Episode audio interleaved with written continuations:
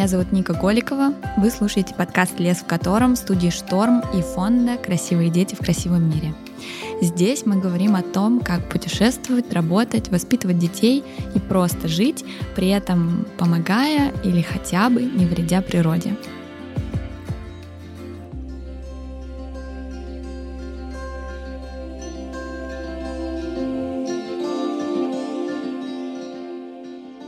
Весь сезон мы рассказывали о разных экологических проблемах и пытались разобраться, как маленькими шагами можно прийти к решению этих проблем.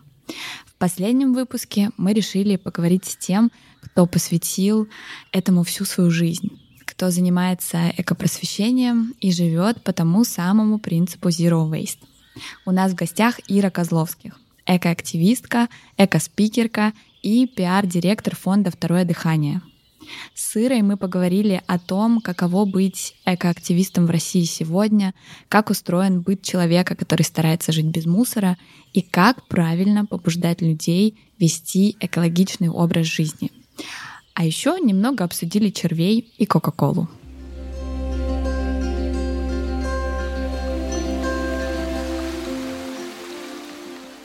Ира, привет! Привет. Давай начнем немножко с твоей истории, угу. а потом поговорим подробнее про там экопросвещение, как активизм, как э, угу. пытаться что-то менять в этом мире. Расскажи, как ты вообще начала заниматься экоактивизмом, с чего все началось? Это произошло достаточно давно, в 2007 году. Я тогда жила в Нижнем Новгороде и училась в университете. В тот момент я уже была такой общественной активисткой. Вообще все началось с того, что я на первом курсе пошла на телефон доверия работать, потому что я училась на психолога, и вот такая ну, практика была. Телефон доверия параллельно занимался еще и профилактикой ВИЧ-СПИДа.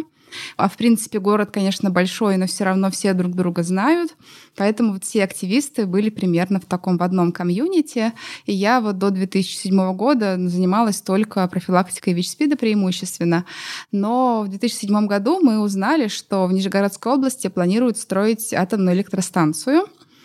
И меня позвали в комитет, значит, Нижегородское антиядерное движение. Я стала пресс-секретарем Тогда еще медиакоординаторы э, так назывались.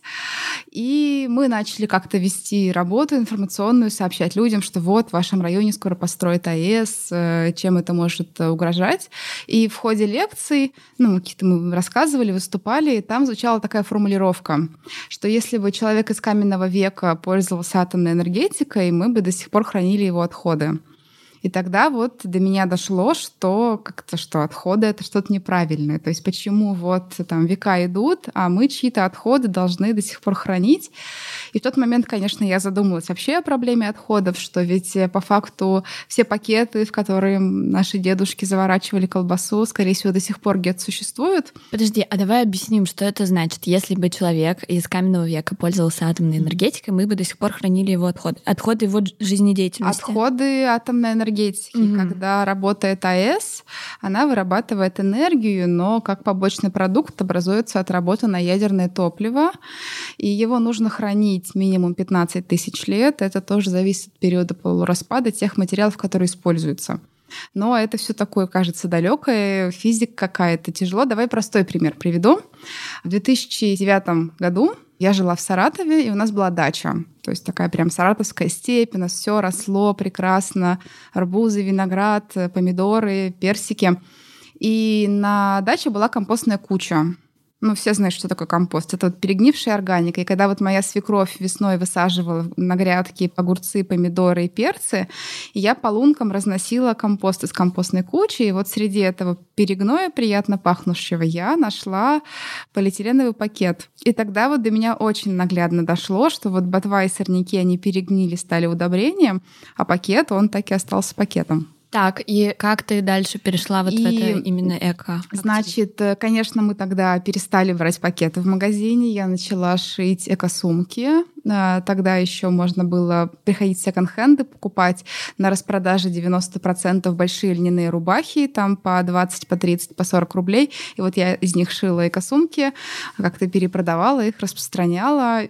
И потихонечку втягивалась, и уже в 2011 году я вернулась в Нижний Новгород и уже присоединилась к местному экоцентру, сначала в качестве волонтера, а потом, когда мы получили грант от Министерства экологии Нижегородской области, я получала даже зарплату за свою деятельность. Я закончила университет, магистрскую специальность получила по направлению экология, в том числе потому, чтобы, когда ты с кем-то дискутируешь по поводу АЭС, тебя спрашивают, ну хорошо, девушка, а кто по образованию? И когда ты говоришь, я психолог, ну, относится, ну, понятно все с тобой. А когда ты говоришь, я эколог, то сразу вот это гораздо выше ценится, поэтому, да, я получила образование. После этого я съездила в Непал, практически на год, да, где была волонтером. Угу. Да, и вот уже вернувшись после Непала, я поняла, что хочу связать свою жизнь больше вот э, с темой экологии. Хотя сейчас работаю в благотворительном фонде, и мы работаем на стыке экологии и благотворительности. Как быстро ты вот перешла на, на такой максимально экологичный образ жизни? По каким шагам это все происходило? Да. Ну, я люблю говорить, что я живу давно, поэтому много всего успела. Вообще, как бы надо понимать, что первую свою зарплату за деятельность, связанную с экологией, я получила через 6 лет после старта. Ну, то есть долгое время это было именно волонтерство, но это то, что было интересно, что вот называется, что перло, что очень хотелось. Поэтому, да, я к этому нормально относилась. И когда я училась в магистратуре, это был 2015 14-15 год, у нас э, был английский язык, и преподаватель сказал, что нужно найти любую книгу на английском языке про экологию, прочитать первые 100 страниц, принести ее на экзамен, что преподаватель тыкнет в любое место, и ты должен там два абзаца прочитать и перевести. И каким-то чудом я выбрала книгу Б. Джонсона «Zero Waste Home», и все. И тогда уже мир просто перевернулся, потому что первые 100 страниц, они как раз про пирамиду ноль отходов, а, про то, что гораздо важнее сокращать и отказываться от чем вкладывать силы в переработку. Мне кажется, мы с тобой познакомились как раз в тот момент, когда у тебя был год или, ну, как, как ты такой ты эксперимент ставила, год, по-моему, без покупок. Да, у меня был год без покупок, но тогда еще был такой период, да, что я прям была таким очень упоротым зеровейстером, я весь свой мусор складывала в баночку, и там, ну, получалось, не знаю, полулитровая банка за год или литровая, все это мало весело. Меня пригласили выступить на TEDx, это очень так приятно было. И хотелось как-то вот еще чего-то, и я решила попробовать прожить год без покупок, и это был такой очень интересный опыт который был больше не про экологию, а про познание себя и как устроен мир. Ну вот э, расскажи, как это все было устроено. То есть ты разрешала себе покупать только вещи первой необходимости? Я покупала только то, что можно съесть или намазать на себя. Угу. Вот. То есть еда, продукты какие-то, лекарства, безусловно, потому что тогда я постоянно принимала таблетки.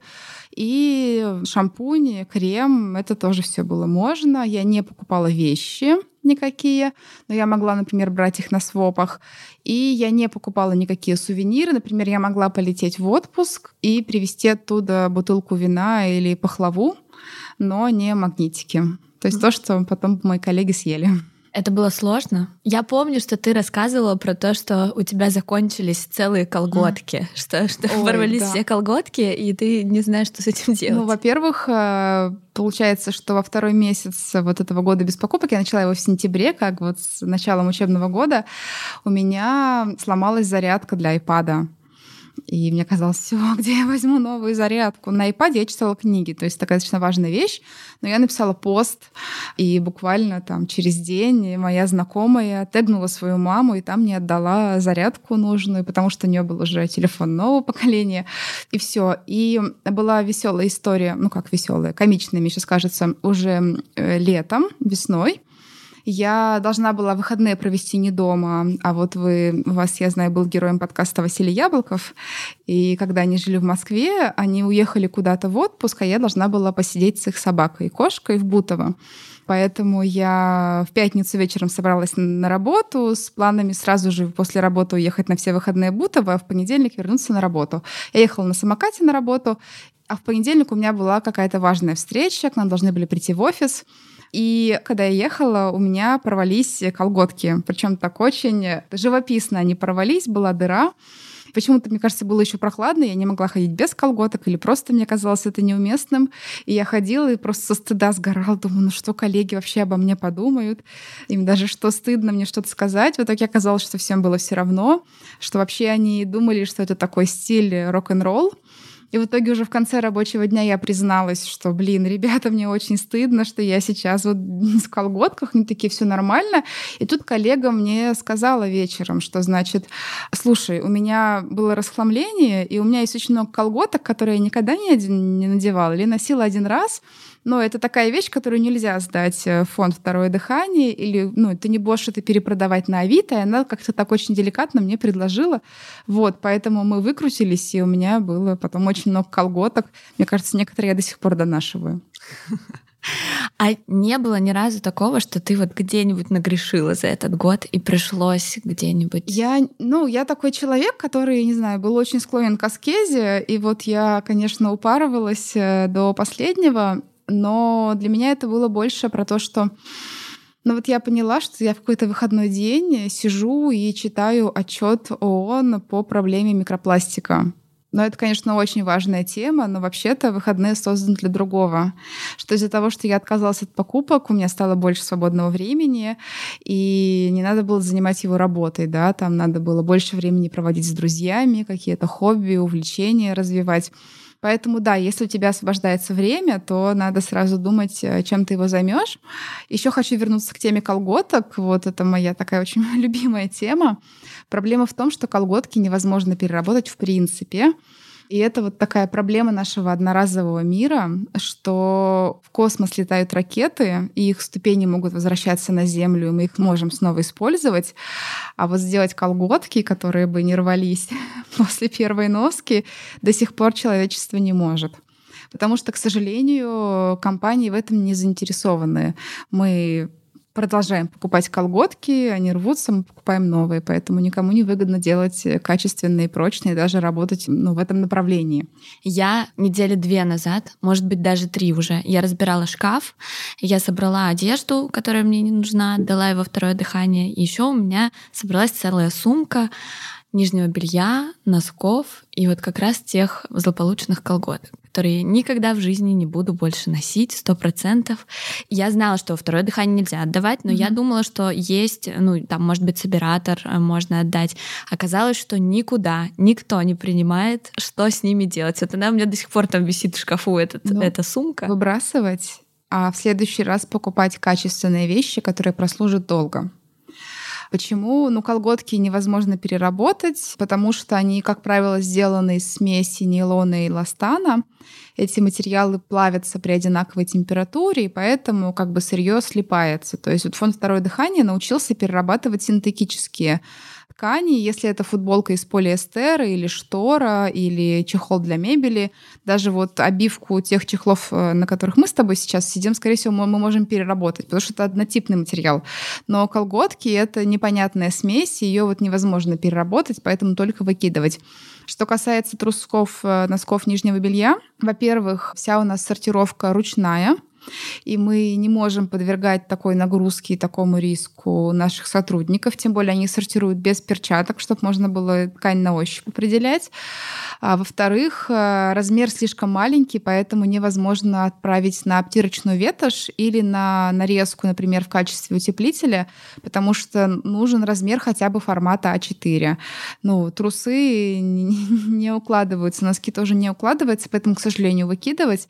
Но лучше купить качественное, носить долго — и все равно я предлагаю смотреть не на вот те, не знаю, 5%, с которыми ты слезами на глазах расстанешься около мусорного контейнера, а на те 95%, которые ты смогла все-таки отнести к нам в контейнер, который пойдет на повторное использование или переработку.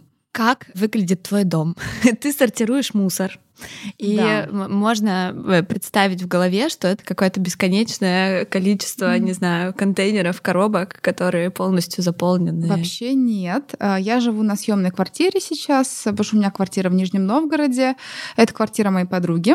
Во-первых, мне повезло, что там есть посудомоечная машина Поэтому там мне, например, не нужно постоянно менять губки для мытья посуды. У меня есть там одна губка из люфы долговечная, одна металлическая губка, чтобы что-то поскрести. А так посудомойка все прекрасно отмывает. У меня один ящик для всего вторсырья. Что-то я споласкиваю, если это требуется, и я просто перед э, тем, как отнести на переработку, дополнительно сортирую сразу на месте. Я живу в районе Останкина, и у нас недавно открылся экоцентр сборка, поэтому я просто на обычной красной тележечке для покупок отвожу им фракции и сдаю. Ну, и я собираю практически все, что собирается э, в мусорное ведро. У меня сейчас есть мусорное ведро, в баночку я не складываю. Туда идет э, смет с пола, да, какая-то вот пыль, нитки, какие-то вот ну, мелочи. Туда идет упаковка, которую невозможно переработать, например, из-под сыра. Ну и мусор я выбрасываю, может быть, раз э, в три месяца. То есть совсем чуть-чуть. Дома есть вермикомпостер. Это такая коробочка, где живут специальные компостные черви. Сейчас они живут в отдельной комнате, потому что у меня большая квартира. Туда я складываю всю пищевку, то есть остатки, не знаю, картофельная кожура. Ну, сейчас я бананы не ем, потому что они невкусные летом. А, например, там вот кукурузу я недавно ела, все вот эти створки, початки туда идут, жопки от огурцов, какая-то кочерышка от салата. А я все складываю в компостер, накрываю крышечкой, черви съедают, и получается биогумус. Это такое натуральное удобрение. Ну и, конечно, дома есть разные камешочки и многоразовые штуки, например, контейнеры для еды, стакан для горячих напитков, бутылка для воды, и все, и больше мой дом ничем не отличается. Как выглядит вообще вермикомпостер? То есть это какой-то контейнер, и там что происходит? Да, вермикомпостер — это ящик или система ящиков. Верми — это от слова черви, но еще слово вермишель произошло от этого же корня. Это два ящика у меня вставлены, один в другой. В верхнем ящике есть на крышке дырочки для воздухообмена, и на дне тоже есть дырочки для того, чтобы стекала лишняя жидкость, потому что в пищевых отходах, ну, в шкурках огурцов, например, там может быть 98% воды, поэтому все это периодически стекает. В этом ящике живут специальные черви, они называются компостными. А дождевые черви не подходят, потому что они менее прожорливые. И вот этим червям... Где купить таких червей? А Я последний раз а, покупала на Авито по 3 рубля за штучку. Ага. Вот, вообще их можно купить, потому что для россиян это такая форма приработка, разведения червей, их еще разводят для рыбалки. Вот. А второй компостер мне, между прочим, отдал, получается, что Василий Яблоков, потому что когда они жили в Москве, они потом переехали в Петербург и отдали это нашей коллеге. Компостер стоял у нее, и потом она переехала в Белград, и, получается, отдали мне. И вот мы шутим, что у меня черви-отказники. Но сейчас э, все хорошо. В общем, им можно э, скармливать растительную пищу. Они не любят мясо, оно просто там тухнет. Но я тоже не ем мясо, поэтому нам вообще повезло вместе с ними. Они не любят э, цитрусовые и лук из-за сильного запаха. Также им нельзя давать заварку от лекарственных чаев, потому что там могут быть антисептики, да, например, ромашка — это сильный антисептик. Все остальное, то есть там картофельная кожура, жопки от огурцов, косточки от авокадо, все они прекрасно съедают. Как работает вермикомпостер? Но по факту они кушают и какают. Вот это их э, основная работа. Это самозанятые ребята, им не нужен ежедневный уход. Дала им еды, накрыла крышкой. Вообще могу уехать в отпуск. Бывало такое, что я и на пять недель уезжала, побольше еды положила. Вот им темно, тепло, есть чем заняться все замечательно. А время от времени я подкладываю еду. Например, могу ее накапливать в холодильнике, просто в тарелочке.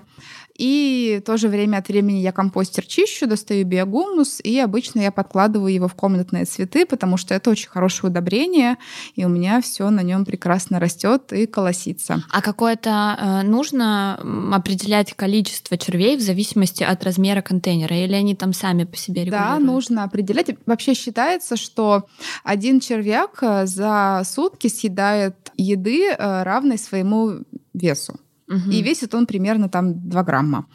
То есть, если у вас там, если вы, например, в день выбрасываете 100 граммов органики, значит, можно посчитать, сколько вам нужно червей. Но это вермикомпостер, это замкнутая экосистема. Например, если сейчас положить горку, то со временем они размножатся, потому что будет еда, будет площадь, и они достигнут определенного уровня, когда ресурсы уже будут впритык, и они размножаться дальше не будут. То есть не будет такого, что просто когда-нибудь крышка лопнет. Нет, такого не будет. И опять же, если, например, а, я у себя возьму популяцию червей и поделюсь с тобой, то они эту популяцию восполнят, то есть чуть больше будет деток, и потом их все равно станет нужное количество, поэтому этого бояться не стоит но я сейчас живу одна, поэтому мне хватает вот одного ящичка, ну сейчас у меня два. Но если бы это была большая семья, например, из четырех человек, то ящиков может быть несколько, они могут быть вставлены друг на друга, и также просто по очереди подкладывать, и килограммы два и три в день можно спокойно перерабатывать. Важно, наверное, сказать, что они не пахнут, у них да. нет запаха. Это, да. мне кажется, то, что многих пугает как да, раз. Да, вермикомпостер не пахнет. У меня он стоит сейчас в кладовке рядом со вторсырьем. Но бывали времена, когда я жила, снимала комнату в трехкомнатной квартире, и летом компостер стоял на балконе, а зимой он стоял в комнате под столом и никакого дискомфорта не доставлял. И у меня как-то коллега приехала в гости, осталось мне переночевать, практически спала в метре от ящика и даже ничего не заметила. Ты чувствуешь, что жизнь стала сложнее после того, как ты стала стремиться к zero waste, и вот до ну, этого и ну, после. Стало чуть-чуть, потому что, ну, не будем друг друга обманывать, одноразовый пластик это очень удобно. Например, да, чтобы не таскать с собой кофейный стакан в сумке, зашла, купила кофе на вынос, все прекрасно, выпила, выкинула, да. Но для природы ничего удобного не бывает. И раньше, я помню, когда мне такой же вопрос задавали, лет пять, наверное, назад, я помню, что я ответила, что вот у меня в этом месяце я работала в совокупности там 240 часов ну, то есть очень много, и у меня просто не было бы времени на то, чтобы дополнительно какой-то экологичный образ жизни вести. Я не могу самостоятельно печь хлеб, шить себе трусы и всякое такое. Все равно я хожу в обычные магазины, ну, например, с эко-мешочками, и покупаю хлеб, помидоры, орехи, изюм в свою тару без упаковки. В Москве есть магазины Zero Waste, в других городах они тоже есть, где можно купить средства для мытья посуды на розлив, шампунь можно купить в твердом виде или, в общем, без упаковки. Поэтому нет. Единственное, что сейчас, конечно, я что-то могу купить в одноразовой упаковке. Например, если это еда со скидкой 40%, я понимаю, что ее и так, и так выкинут, так и вроде бы еду спасу. И, конечно, когда нет времени или сил готовить, я понимаю, что гораздо важнее быть сытой, чем злой и голодной. Но экологичность — это компромисс. Это вот не про все или ничего, хотя вроде очень... Ну, ноль отходов не означает полный ноль. Это означает настолько мало, насколько возможно. Например, есть люди, которые курят, а курки невозможно переработать, и что этим людям даже не начинать вести экологичный образ жизни, потому что все равно будет мусор оставаться? Конечно, нет. Но если эти люди перестанут брать пакеты в магазине, они уже большие молодцы. Я считаю, что нужно брать ответственность соразмерно своему вкладу.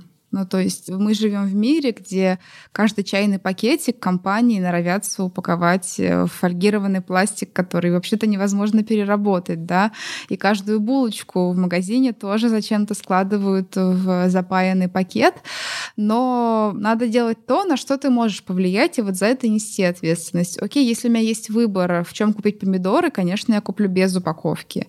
Если у меня есть выбор, да, пользоваться раздельным сбором, не пользоваться, или, например, ходить в те магазины, которые поддерживают такие инициативы, грубо говоря, голосовать кошельком, да, это очень важно. Но, конечно, мусор выбрасываем мы с вами, но ведь ответственность лежит и на компаниях, которые производят упаковку. Например, там Coca-Cola, можно ее поругать, наверное, сейчас. Она производит порядка 100 миллиардов бутылок э, каждый год. Это самый главный пластиковый загрязнитель в мире, если смотреть на бренды. И она заявляла несколько лет назад, что она не планирует отказываться от пластиковой упаковки, потому что это удобно потребителю. Потребителю.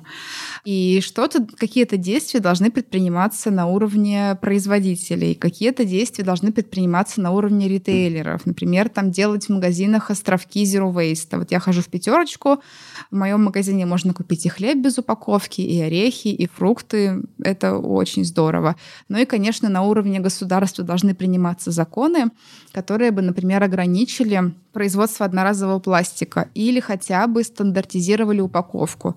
Потому что вот сейчас, чтобы купить готовую еду, она в чем только не будет упакована. Там может быть и полипропилен, и полиэтилен, и пластик с маркировкой 7, и пластик с маркировкой 6, и пластик с маркировкой 1.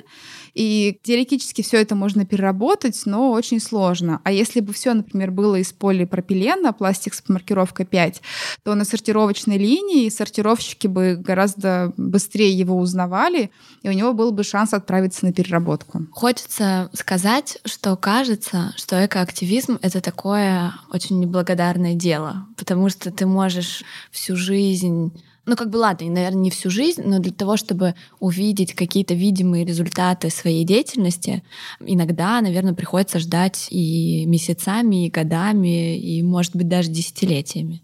И месяцами, и годами, и десятилетиями, но к этому нужно относиться как э, к истории на всю жизнь.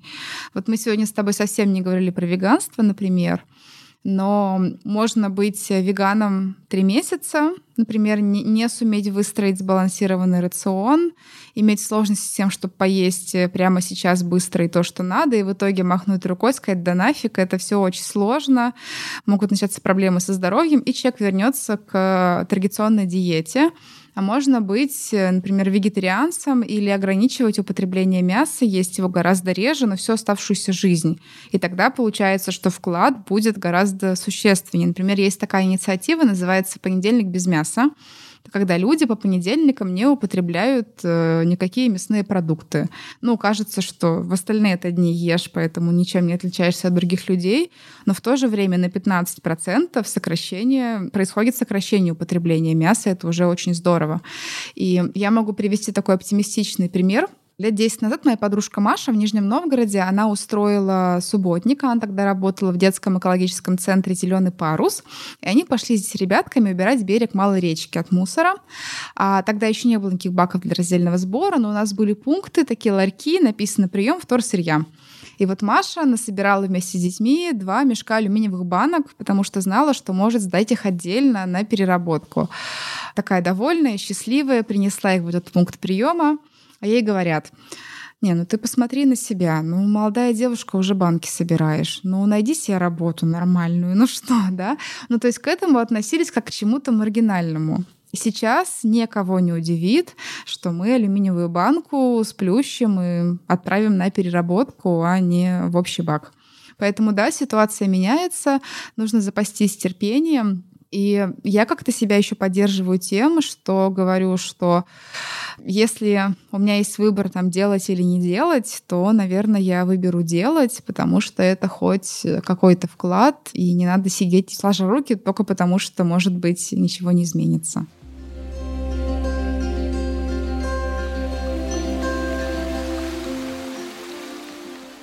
Как правильно вести экопросвещение? То есть вот мы тоже уже с кем-то говорили в одном из выпусков, что не стоит рассказывать людям, как им правильно жить, чтобы э, защищать природу. Но как тогда вести этот диалог? Ты все правильно говоришь. Э, я считаю, что просвещение возможно только словом и личным примером. Безусловно, иногда нужно какие-то грустные истории рассказывать, ну, потому что действительно, вот пока мы с тобой беседуем, в океан каждую минуту попадает грузовик пластиковых отходов. И надо, чтобы люди об этом знали, задумывались и переставали брать одноразовые стаканчики, перестали запускать шарики в небо, например, поняли, что это плохая история, не работающая. И, конечно, личным примером показывать, что это возможно. Например, когда я жила в Нижнем Новгороде году в 2015, я заметила, что все мои друзья сортируют отходы, хотя я никого к этому не склоняла и не говорила, да как тебе не стыдно, ты почему эту бутылку положила в мусорный бак, а не в пакет для раздельного сбора. Нет, ребята очень ко мне приходили, видели, что у меня квартира не завалена вторсырьем, при этом как бы нет в традиционном понимании мусорного ведра, есть там для пластиковых бутылок, еще для чего-то.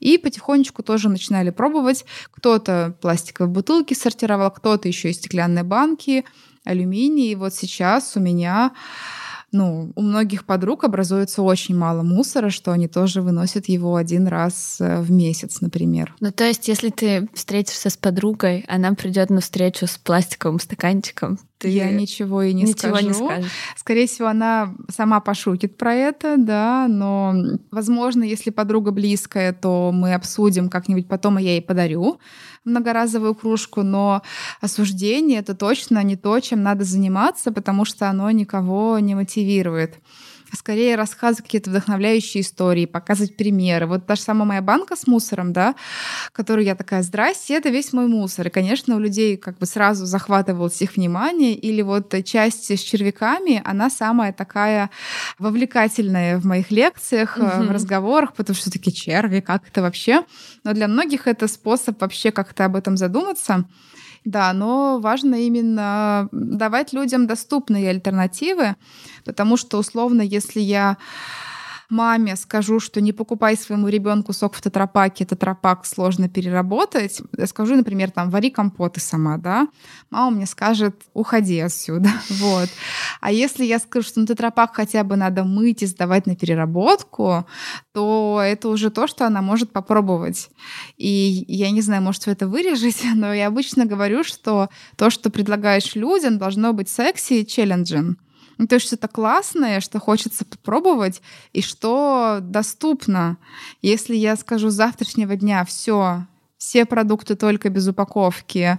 И, пожалуйста, средства гигиены менструальной тоже многоразовые, и червей заведите, да, то человек воспринят это в штыки. А если вот сегодня одно, завтра другое, но всю оставшуюся жизнь, то это будет работающая история. Стоит ли спорить с теми, кто говорит, что вот это вот все, что вы придумали, это все бесполезно, это все не работает, и вклад какого-то одного человека вообще тут ничего не решает?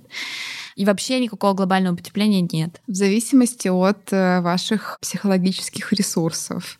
Если их немного, то не надо тратить э, силы. Я ну иногда... Ну вот ты споришь, если тебе редко. в Инстаграм кто-нибудь напишет или Очень редко. Но вот у нас недавно был пример, э, что я работаю в фонде, и мы в том числе занимаемся гуманитарными программами, то есть оказываем помощь ну, конкретным категориям. И нам написала брошечная, это ребята, которые делают брошки, и предложила вот конкретные брошки целый месяц продавать в нашу пользу. Мы такие, да, здорово, спасибо, и поддержали их. И вот нам прислали сколько-то в Москву на реализацию, и они пришли в пластиковой упаковке. И я выкладываю там э, в сторис вот эту брошечку в пластиковой упаковке, мне тоже пишут, а почему она в пластике? Вы что, не могли что-то... Ну, и я ответила, это не приоритет. Ну, то есть, правда, для нас тогда было приоритетом вот именно поддержать продажу брошек, чтобы деньги потратить на то, чтобы вещи доехали до людей, там, не знаю, согрели их в холода, потому что скоро будет зима. И упаковка была явно не приоритетом, то есть это... Но я скорее, да, не дискутирую. Что хотела сказать, что я себе часто говорю и коллегам, когда палец указывает на небо, дурак смотрит на палец. Ну, то есть есть люди, которых невозможно переубедить, и, может быть, не стоит. А есть другое правило, оно звучит так. Не болит голова у дятла. Как бы долбить, долбить, долбить, долбить. Э, рассказывать, рассказывать словом и личным примером, и люди потихонечку поймут. Потому что вот мы с тобой сегодня про экоповестку говорим так долго. Но у людей же совершенно другое может быть в головах, совершенно другие тревоги, вопросы, как ребенка в школу собрать, э, чего-то еще. И там может не находиться место для экоповестки, поэтому там, если время от времени рассказывать, то рано или поздно человек может услышать. Как сегодня тебе заниматься активизмом в России? как вот все, что происходит в стране, влияет на не на твое состояние mm-hmm. как человека, а вот mm-hmm. именно на деятельность. Ну, я благодарна себе, что я ушла в благотворительный фонд. Я работаю в нем 9 месяцев уже. А, наш фонд занимается сбором ненужной одежды и перераспределением. То есть какие-то брендовые, люксовые, классные вещи мы продаем в магазинах, деньги возвращаются в фонд, помогают нам оплачивать э, экологические и социальные проекты. Большую часть вещей мы передаем на благотворительность многодетным семьям, малоимущим, бездомным людям, а, людям с инвалидностью. И то, что уже не подлежит носке, мы отправляем на переработку, например, делаем обтирочную ветошь или наполнитель для матрасов или шумоизоляцию. И меня лично очень поддерживает, что несмотря на все перемены в нашей стране и настроение, люди, которым нужна помощь, они никуда не делись. И по-прежнему, если у нас есть джинсы, а человеку нужны джинсы, то мы должны дать ему джинсы. И бездомные животные, которые живут в приютах, им будет холодно в вольерах зимой, поэтому мы должны собрать и отправить им подстилки и пальто.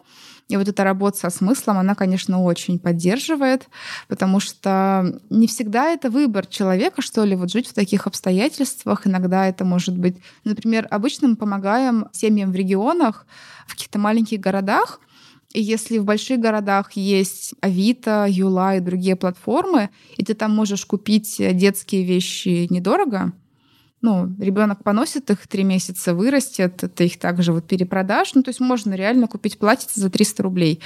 Можно и бесплатно где-то взять. А если это маленький город, э, там просто нет таких, ну, там нет объявлений, да, но ребенок-то должен что-то носить, поэтому мы туда пришлем гуманитарную помощь с детской одеждой, с взрослой одеждой, с подростковой. В общем, меня как-то это очень поддерживает. И понимание, что ну, экологические проблемы тоже никуда не делись, и ну, надо их решать. Но, опять же, идеально не будет никогда надо довольствоваться тем, что есть, и вот маленькими-маленькими шагами двигаться, потому что вот я такая экоактивистка, сейчас, мне кажется, меньше все таки честно скажу, да, всего делаю, но я прекрасно понимаю, что такие люди, как я, даже если нас будет 10 тысяч человек, планету не спасут. Планету спасут э, миллионы, которые будут стараться, которые будут не идеальны, но которые будут какие-то усилия предпринимать. Поэтому всем нам нужно маленькими шагами, но двигаться а по-другому никак.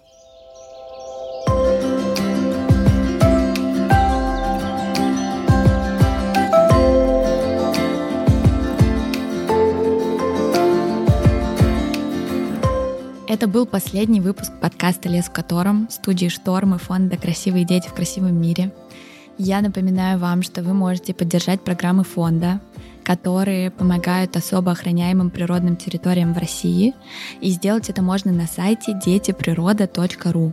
Спасибо вам, что вы были с нами в это трудное время. А еще мы всей командой хотим поблагодарить идейного вдохновителя этого проекта Катю Фролову, без которой подкаста не случилось бы.